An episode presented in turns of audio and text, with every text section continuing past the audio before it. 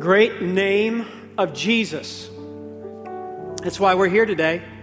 We're not here for a church, a denomination, for a program. We're here for the great name of Jesus. Wasn't that a powerful story? Wasn't it true? Our God saves, our God delivers, our God protects. Mike, our God heals. Amen? That's the great name of your God. I, I, love the fact that God puts services together. Scott and the team do such a great job. I've been traveling all week, and, and he and I had talked, but I didn't know she was going to do that story and, and talk about uh, what God had done in her life in that way. But the Lord has a way of putting things together, doesn't He? And so let's continue on what you've already been singing and hearing today. And let's talk about truth. We've been in this series about the truth, the doctrines of the faith. And that's not just to, to make you believe what this church believes. As I said weeks ago, it's not that statement, doctrine divides. No, doctrine doesn't divide. Truth brings us, anchors us at the feet of the throne of Jesus, doesn't it? And we've got to know what we believe, and so that we can know His great name and His great power. And so that's why we've been going through the doctrines. Pilate asked one day, What is truth? What, veritas, what is truth? And the irony was he was looking at truth, Jesus, who had said earlier in his ministry, I am the way, the truth, and the life. Your word in John 17, Jesus says to the Father, Your word is truth. And so, truth is so important in these troubled times, in these stormy times that we live. And so, as we continue today, you lost an hour of sleep, it's freezing cold outside, and you didn't get to go to the beach with your friends. So, let's talk about spiritual warfare. Spirit world, angels and demons. We're going to talk about this, and this is one of those doctrines that is not one of the top tier, it's not a top rank doctrine. It doesn't mean it's unimportant. You won't read a lot about it, even in our Thomas Road doctrinal statement. We'll talk about angels, but not much more. The reason is this it's what we teach today is not about you going to heaven or hell. It's not as important as the teaching of the Bible or Jesus or the Father or the Spirit. But make no mistake, that the teaching of the Bible on angels and demons is important. Matter of fact, the word talks 270 times at least about the spirit world. And so we should know something about it. And there are two ditches on this topic that you've got to stay out of. Most topics, there's two extremes, right? One ditch to stay out of is kind of the I say too much about angels and demons. Angels and demons are very popular. There's a lot of folk theology out there, which means bad teaching. There's a lot of memes and gifs or gifs and stories on Facebook, and there's comic books and, and happy thoughts and little plaques that say things about angels. There's all kinds of bad teaching. We say too much about angels. And people see angels and demons everywhere, um, and, and it's all the time. Uh, they are active, and matter of fact, I have to admit, I, I do have to admit that I, I've seen an angel. I, I have seen an angel. Do you believe me? Yeah. um, Matt, go ahead and put the picture up there. See, it's, a, it's an angel. See, it's Roma Downey. Touched by. A, Never mind. Just forget y'all. The young, the young folks going, Who's that? Do the Google on it, you'll find out. But there's a lot of TV shows about angels and how they interact. So be careful. One ditch is that you say too much. The other ditch, for some of us, is to say too little, to not say anything about demons and angels. Well, I, don't know. Do we even believe in that kind of stuff? Both ditches are dangerous. And so we're going to look at what the Word, the Word keeps us out of the ditches. The truth keeps us on the way. And so, if you want to read, there's a lot of scriptures I'm going to hit today. We're going to fly fast like an angel, okay? And on your app, the passages are there, and I want you and your life groups to dig deeper into it, but I'll give you kind of the, the 30,000 foot view. Also, if you want to really dig into some scriptures, there's three Bible books that really talk a lot about spirit world Genesis, Luke, and Revelation. And if you want to read back through those, you're going to see a lot about how angels and demons act and interact. Psalms 103 Bless the Lord, all his angels of great strength who do his word, obedient to his command. Bless the Lord, all his armies, his servants who do his will. Let's take some of the top FAQs about angels and demons. I actually asked my staff, and they asked some of you, and these were t- some of the top questions that came up. Number one, what are they? What are angels and demons? Well, very, very simply, they are spirit servants of God. Spirit servants of God. We see that from what we just read Psalms 89, Hebrews 1. They are spirit servants. They serve God, and as we'll see, they actually do also from Hebrews, they serve the saints, the ones who are participating in salvation. Number two, how did they originate? Where did they come from? Well, simply, the same way all of us got here, they were created. Everything that exists in the universe, as Pastor Jonathan talked about last week, was created by God during the creation week, and they were created as well. Psalms 146 and Job 38. It seems to be that they are there, the sons of God. They're, they're, singing along as the morning stars are being created there in Job. And so it, it looks as if they're there. And uh, there's a lot of them. How many are there? We don't know. Uh, there's uh, you know millions or billions or trillions. We don't know, but there's a lot of them. There's a huge number. We know that some of them the, they originate. They were they all started there, but of course there are good angels and bad angels.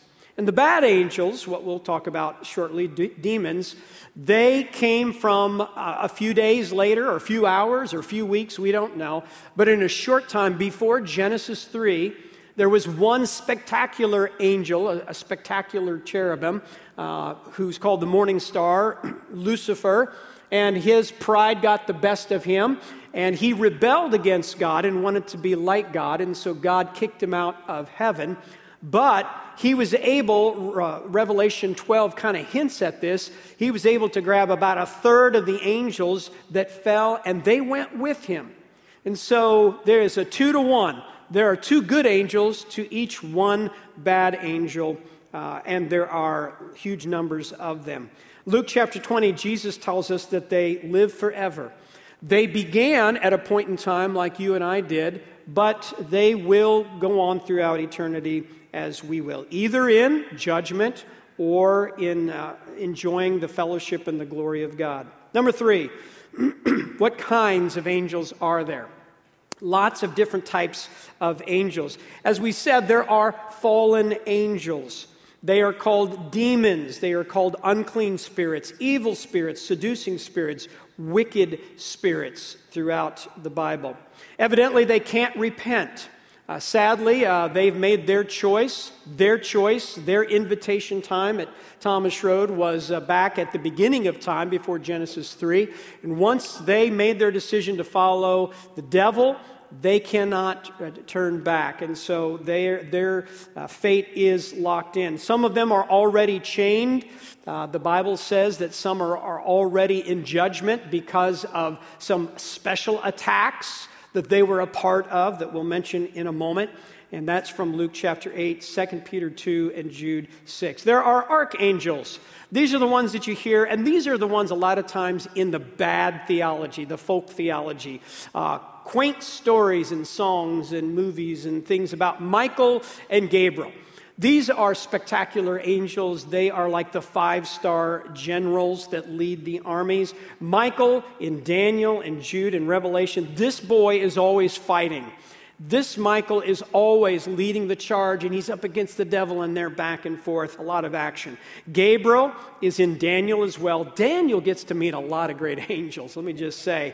But then he's the one that gets to bring the Christmas story to Elizabeth and Zechariah and Mary and the shepherds, and possibly Joseph and the wise men. He's there giving the messages. So, Michael and Gabriel. And then there are cherubim cherubim angels. And we read about these starting right in Genesis 3, right there at the Garden of Eden. They're the ones that are, are posted to keep Adam and Eve from trying to sneak back into the garden and eat from the tree of life now that they've eaten from the tree of good and evil and live forever in their sin. And God posts cherubim right there so they can be stopped.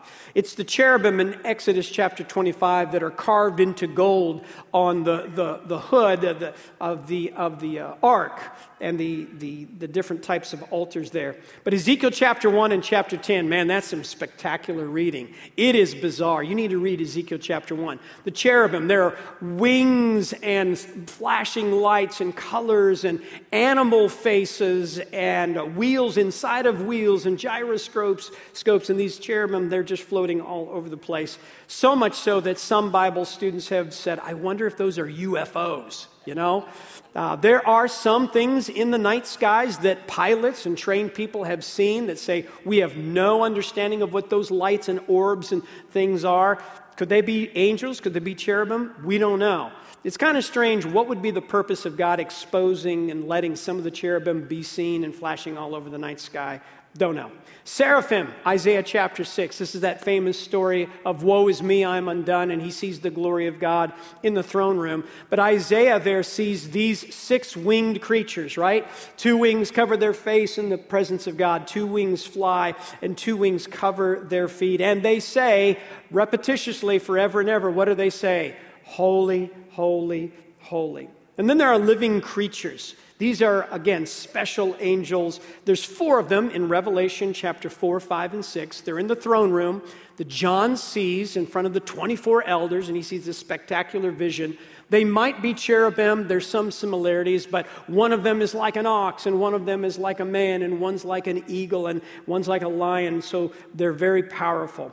And then there's ruling angels. There are different ranks of angels. Paul and Peter make it very clear that there are different ranks uh, of the armies. And we've sung about armies, and we're going to sing about the host in a little bit. But Jacob sees the armies of angels camped around him as he goes before he meets Esau. Paul and Peter tell us that there are authorities and powers and dominions and rulers and thrones. In other words, there's or- army organization in the angels and in the demons. And so there's all types of rankings there. Guardian angels. Are there guardian angels? Well, Matthew chapter 18, Jesus says, Be careful the way that you teach, ch- treat children because their angels are always in the presence of the Father, and so you better watch out. Uh, Hebrews chapter 1 tells us that the angels are, are servants also of those who love God, who are participating in salvation, us. Now, does that mean you've been assigned one one angel for your whole life? There's nothing in the Bible about that. You say, Really? I'm kind of disappointed. I had my, my angel named and everything. Um, you better be careful. That might be a demon, all right? But you probably have a bunch of angels. And, no, and looking at the way some of you live and drive, you probably got a lot of angels on you. But there are angels that guard. Number four, are they dead people? Are they dead people? It's angels. I hear something banging around in the kitchen at night. I think I saw something flutter. I see dead people. Let me help you out. No, you don't. Angels and demons are real. You may have seen that, but you didn't see dead people. I hear banging around in the kitchen. That must be my dead grandma. She's, in a, she, she's out there and she's angry because we didn't have her over for, for Sunday dinner enough. And so she's, she's mad. No, she's not. Uh, I'm zipping around on Liberty property trying to find a parking spot to teach over there, and there's no parking spots. And all of a sudden, a parking spot opens up. That must be my dead dad, Harold Willmington, just flying around with his wings around Liberty, and he's just pushing cars out of the way, you know? No, he's not, okay? I can't picture my dad with wings anyway, okay? No, angels and demons are angels and demons. Dead people are either in heaven or hell, temporary. We know from Luke chapter 16, uh, Jesus talks about this, and he says that people are either, uh, we talk, read about Abraham and Lazarus are there, and the rich man is in torment, and they can't go either places. Number five, do they have a special language? Is there angelic languages? Well, 1 Corinthians 13 seems to say yes. He says that if you could learn the angelic languages and speak those and still didn't have love, what would it matter? But here's what I know is they might speak to in angelic languages to each other. But in the Bible, when angels show up and talk to humans, guess which language they use? The language of the person they're talking to. And I will say this for some of you have a great heart. I don't I don't I trust your heart on this. You've wanted an angelic prayer language, just something that would make me closer to the Lord. If I could just learn another language, let me help you out. It's a good, it's a good heart to want to be closer to God. But here's the point Pray in your own language, and here's why. Jesus died on the cross for you, not angels. Jesus put you in the Father's family, not angels. Why would you think that God, who's done all that for you, precious son and daughter, would want then you have to learn an angel's language so you can talk to your dad in heaven? That's not how it works. Talk to God from your heart. Do they have bodies? Well, they're spirits, so they don't have a permanent body. They are spirits, but they do take on physical bodies at times, and they look like humans at times. They do interact with the physical world. Two uh, angels appeared as men, and they showed up at Abraham's campfire, and then they went down to Sodom to see Lot. They ate food, they walked, they grabbed Lot to pull him back in the house when he was about to be attacked. So they interact with the physical world. Jesus tells us in Matthew chapter 22 that angels are not male and female, they're asexual. They're, they're not getting married and they're not having babies uh, uh, in, their own, in their own bodies. Uh, usually, when they do show up, they do have a man's name, but that doesn't mean a whole lot. There is an interesting passage we can't get into in Genesis chapter 6, though. The B'nai Elohim and the Nephilim, right? You say, yeah. Genesis chapter 6, there's this strange, mysterious story where God's about to wipe out the wickedness of the world. And there's this strange thing where it says the sons of God married the daughters of men. And then there was this, this, this race of giants in the land, Nephilim, the sons of God, the B'nai Elohim. There's a lot of different theories there, but one of the, te- one of the ideas, and there's some good evidence for this, is that these were demon possessed men who married the daughters of men uh, and, and had babies. And so they're in a human body, but they're in marriage and they're wicked, and maybe somehow they, they were able to shift around the DNA. Why would they do something like that to produce a, a line of giants? Well, back in Genesis 3, God promised that the Savior of the human race would come through the humans, and the human Savior would stomp on the head of the king of the demons. And so it's possible that angels, fallen angels, did try to disrupt humanity back then. Number seven, do they have limits? Do they have limits? Yes, they have limits, and you better be grateful for that. Uh, they do not have the omnis, they are not omniscient. Uh, Jesus says they don't know when I'm coming back. They can't be everywhere at once, Daniel chapter 10. They're, they're not all powerful. They have to work together, and God gives them power. Uh, they don't really, we, we don't have indication, but can they read your thoughts? Uh, they're not inside your brain hearing yourself talk, but uh, probably most demons can just size you up and know what you're going to do anyway, right? Listen, these guys are thousands of years old.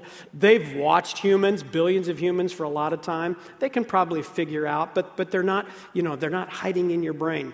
Number eight, can I be possessed or, or oppressed? And this is a serious question.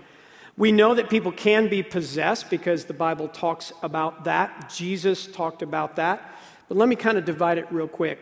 Lost people, if you are here today or listening and you don't know Christ as your Savior, you are already in the kingdom of darkness. You belong to the devil. And you can be possessed by demons. Now, you can let more in or less in, but you're already chained. You are already in trouble. That's why you need salvation today. And so, yes, lost people can be possessed, but saved people, we are blood bought in the family of the Father, and we have the Holy Spirit living inside of us. And so there's not room for light and darkness in there. And you belong, Colossians says, you've been translated out of the kingdom of darkness into the kingdom of God's Son. But what you can be, though, Christian, be careful. You can be oppressed. And it can feel like possession. Uh, you can open the door and let the devil in, and so be careful. Ephesians 4, Paul says this He says, Watch out, don't give a place to the devil. In other words, don't keep the door open. The devil's at the door, don't let him open, don't let him in. Through the things you stream and you watch, the friendships that you have for you young people in here, or for, your, for you old people, the people that you hang out with, what you're listening to, what you're meditating on, don't let the devil get into the house. Number nine, do they cause illness? Boy, that was a powerful story by Chrissy, wasn't it? Do they cause illness? And the answer is yes, sometimes. Physically, all through the Gospels, we see a lot of occasions where demons caused all kinds of physical ailments. Do they cause mental illness? Yes, sometimes. 1 Samuel 16, Saul was being tormented by a demon and he was causing anger and fits of rage and he was jealous and he was depressed and he was down and they brought David in to play music to try to lift him back up. So, yes, the devil, the devils can do that kind of stuff. So, those of you who are not used to talking about angels and demons, I want to encourage you. There are times when you are praying, when you're praying for sick family members or people in your life group, you ought to pray, God, if there's demons here, drive them away. Lord, would you please push that back, this demon of a disease? Yes. There's times to ask God for that. But be careful because not every disease is from a devil, is it? She read you, she quoted John chapter 9, where some people are sick just to give God the opportunity to show his glory. Not every time you have a sniffle does it mean that it's Satan. You just have to ask the Lord about those things. And those of you, by the way, who have mental illness in here, and some of you do, God can heal you, can't He? And God can give you strength to make it through another day. But there, be careful because in the old days, there were times where the church folks would say anybody who has a sickness or anybody who has mental problems, they're filled with the devil. And that's just not true. And so be sure that you know what you're dealing with. Number 10, can I control them? Can I do things with them and make them do what I want? Well, we know that you, you're not to pray to them. We're not to pray to de- uh, uh, uh, demons. Better not pray to demons. You're not to pray to angels, and you're not to worship angels. Uh, an angel in Revelation 22 made that clear. Are we to bind them and cast demons out?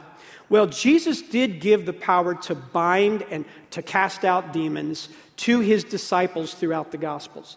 But it's interesting, in the rest of the New Testament, Paul and Peter and James and John don't give us a lot of instructions on how to go around casting out demons. Let me help you out with this. You don't need to go looking for them, they're all around you right now, right? So don't be one of these, I'm excited, I'm going to go pray and cast out demons. I would be a little bit more alert and sober minded than that because they are more powerful in some cases. Uh, they've got wisdom and they've got all types of things. Uh, even Michael, when he was being approached and he's fighting the devil, he didn't say, I'm going to cast you out. He says, The Lord rebuke you. That's in Jude. So be very careful about that. There are times to pray over people. Uh, there was a, a woman in our church that was having demonic attacks, very distinct, crazy kind of things. And she asked several of us, and some of us pastors, and some of our female counselors. We got together one night in a room right over here, and we read scripture and she prayed and we all prayed and she asked God to deliver her from the devil. And she told the devils to leave her. And we prayed and we did things biblically. And God healed her. Matter of fact, a few weeks later, I had the privilege of baptizing her right up there. So it's real, but don't go to extremes. What about the devil? To be honest, I'm not going to talk much about the devil today. I don't want to give the enemy airtime, right? Here's what you do need to know, though. Everything that I've just said the last few minutes applies to the devil. Why? He's just a spirit like the others. He's bigger and badder, but he is a demon. He is a fallen spirit. Here's what you need to know about him. He is not equal to God. He is finite. He will he is defeated and he will fall and be judged.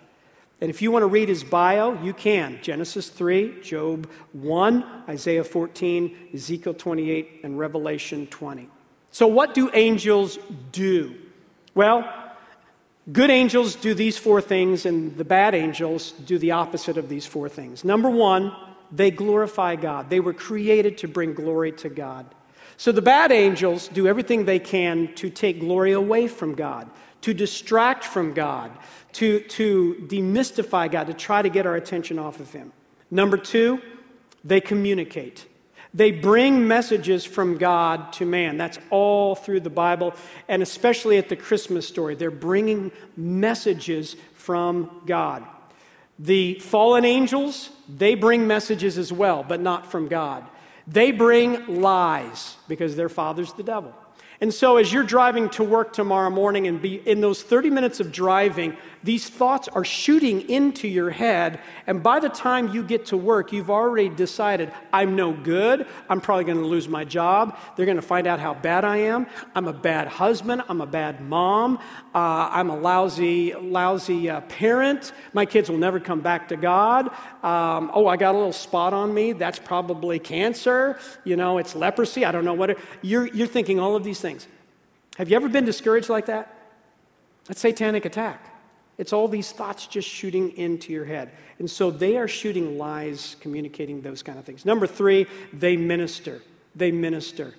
They minister to human beings physically. There are missionary stories where, where some missionary needed to be encouraged, and, and somebody brought something to the village, and they had a meal with them, and they talked, and maybe they fixed their truck or they did whatever. And then all of a sudden they look around, this person's gone, and nobody in the village knows who that person is. They physically can help minister. They did it with Jesus in at the beginning of his ministry. Jesus had been tempted, right? He was out in, uh, out in the wilderness, and after 40 days of hunger and fighting the devil and, and standing up to temptation, notice what it says. Then the devil left him, and the angels came and began to serve him. In his weakest spot, the angels were there to help him. But it also happens three years later at the end of his life in the Garden of Gethsemane when he's sweating blood, when he's almost to have a maybe, maybe have a physical breakdown, and his friends are asleep, and he sees the cross in front of him, and he's wrestling with God, and he's worn out.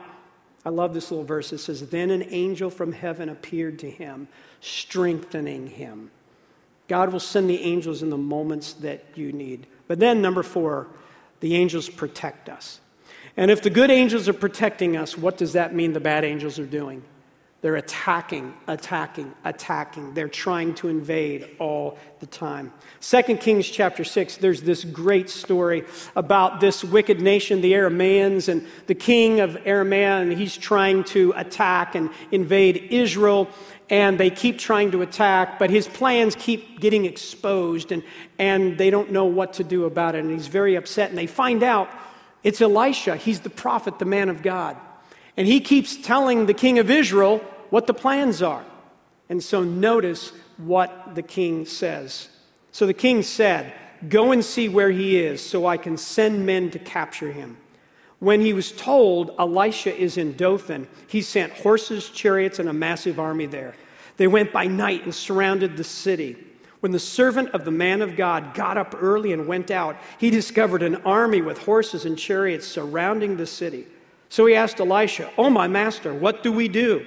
Elisha said, Don't be afraid, for those who are with us outnumber those who are with them. Then Elisha prayed, Lord, please open his eyes and let him see. So the Lord opened the servant's eyes, and when he saw that the mountain was covered with horses and chariots of fire all around Elisha, it's like this set the scene. They're in this town of Dothan, and they wake up one morning, and the servant looks around and he sees they're surrounded by the armies. There's no way to get out. And he goes in and he wakes up Elisha. Elisha, wake up, man of God, get up. Master, what are we going to do? What are we going to do? We're surrounded. and Elisha looks and sees the enemy But what, here's what he says God, Lord, would you please pull the curtain back and show him? And this is what he saw. The Lord pulled it back. And all of a sudden, the servant looked up and he looked above the enemy and he saw the hills covered with angels, chariots of fire. Where had Elisha seen those before? When Elijah went up to heaven. The army of the Lord was surrounding them, they outnumbered the enemy. You see, it's because of Psalms 34 7. The angel of the Lord encamps around those who fear him and rescues them. Brothers and sisters, I don't know what kind of week you've had. Matter of fact, I'm going to ask you what kind of week you've had. Have you had spiritual warfare against you this week? Raise your hand. How many of you have had that? My hand is up. I have been in spiritual warfare, very specifically. And it's easy to look at the enemy surrounding us, isn't it? Discouragement, depression, attacks, no way out. And yet, when we get in those attacks, we need to open our eyes. There's a couple things from this lesson. It's pretty simple today. Number one, you need to look out. Look out for the devil this week. By the way, don't be afraid of him. Don't be scared. They're defeated. But watch out for them. Don't be unwise. Don't look at certain things. Look out for the demons this week, yes. But number two, as you're looking out, look up. Look up and see the glory of God. Look up and see the angels ready to fight on your behalf. And look to the God of the armies, of the angels, who will deliver you. Do you need prayer?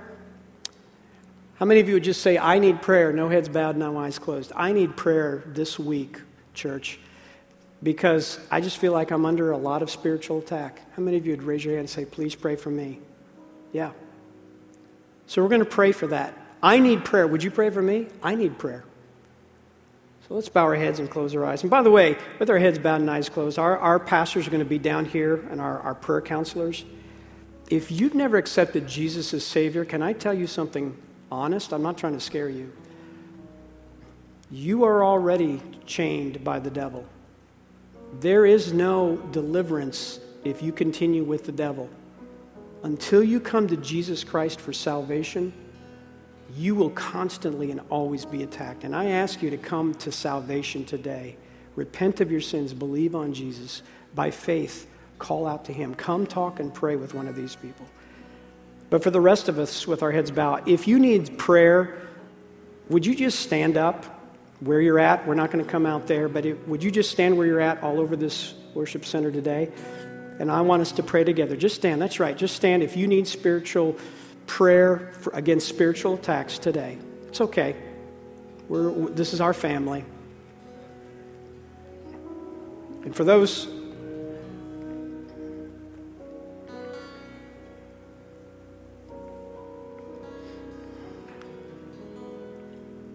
God, as my brothers and sisters are standing here today, we need you. God, we need you to deliver us. And we pray for each other. We pray for those standing around us uh, right now. Would you do spiritual battle? God, would you bring healing? Would you bring deliverance? God, let them see the power of the angel armies this week in their lives. And God will thank you for that. Let's all stand together. And, church, we are victorious. Amen. We have victory, and I want you to go out with that this week.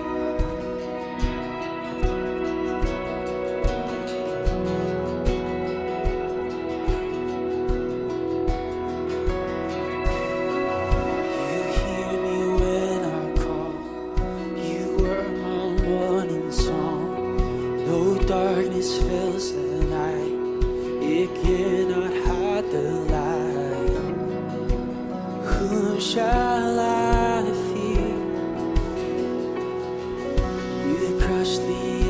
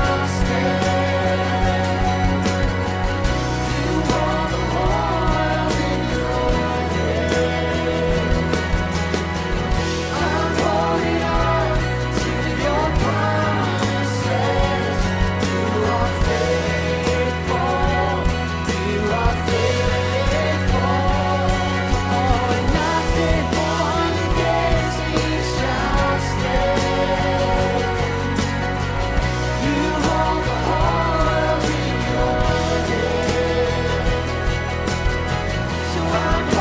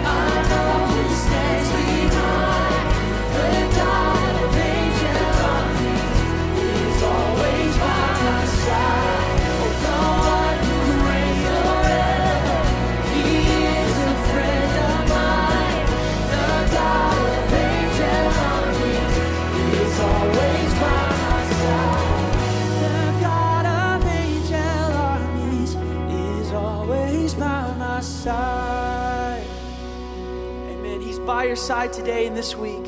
You guys are dismissed. Thank you for worshiping with us today. We're so glad you joined us. If you prayed to receive Christ today, we'd love to hear from you. We want to help you as you begin this new journey of faith in Jesus Christ. Send an email to the address on the screen, pastor at trbc.org. Likewise, if you've never accepted God's free gift of salvation, the forgiveness of sins made possible by the death and resurrection of Jesus, but you'd like to know more, we're here to help you. Just reach out to us and we'd love to tell you more. Our mission at Thomas Road is to change our world by developing Christ followers who love God and love people. If you'd like to help us fulfill that mission by giving to our ministry, go to the link on your screen and make your contribution today. Help us help others with the life changing truth of God's love.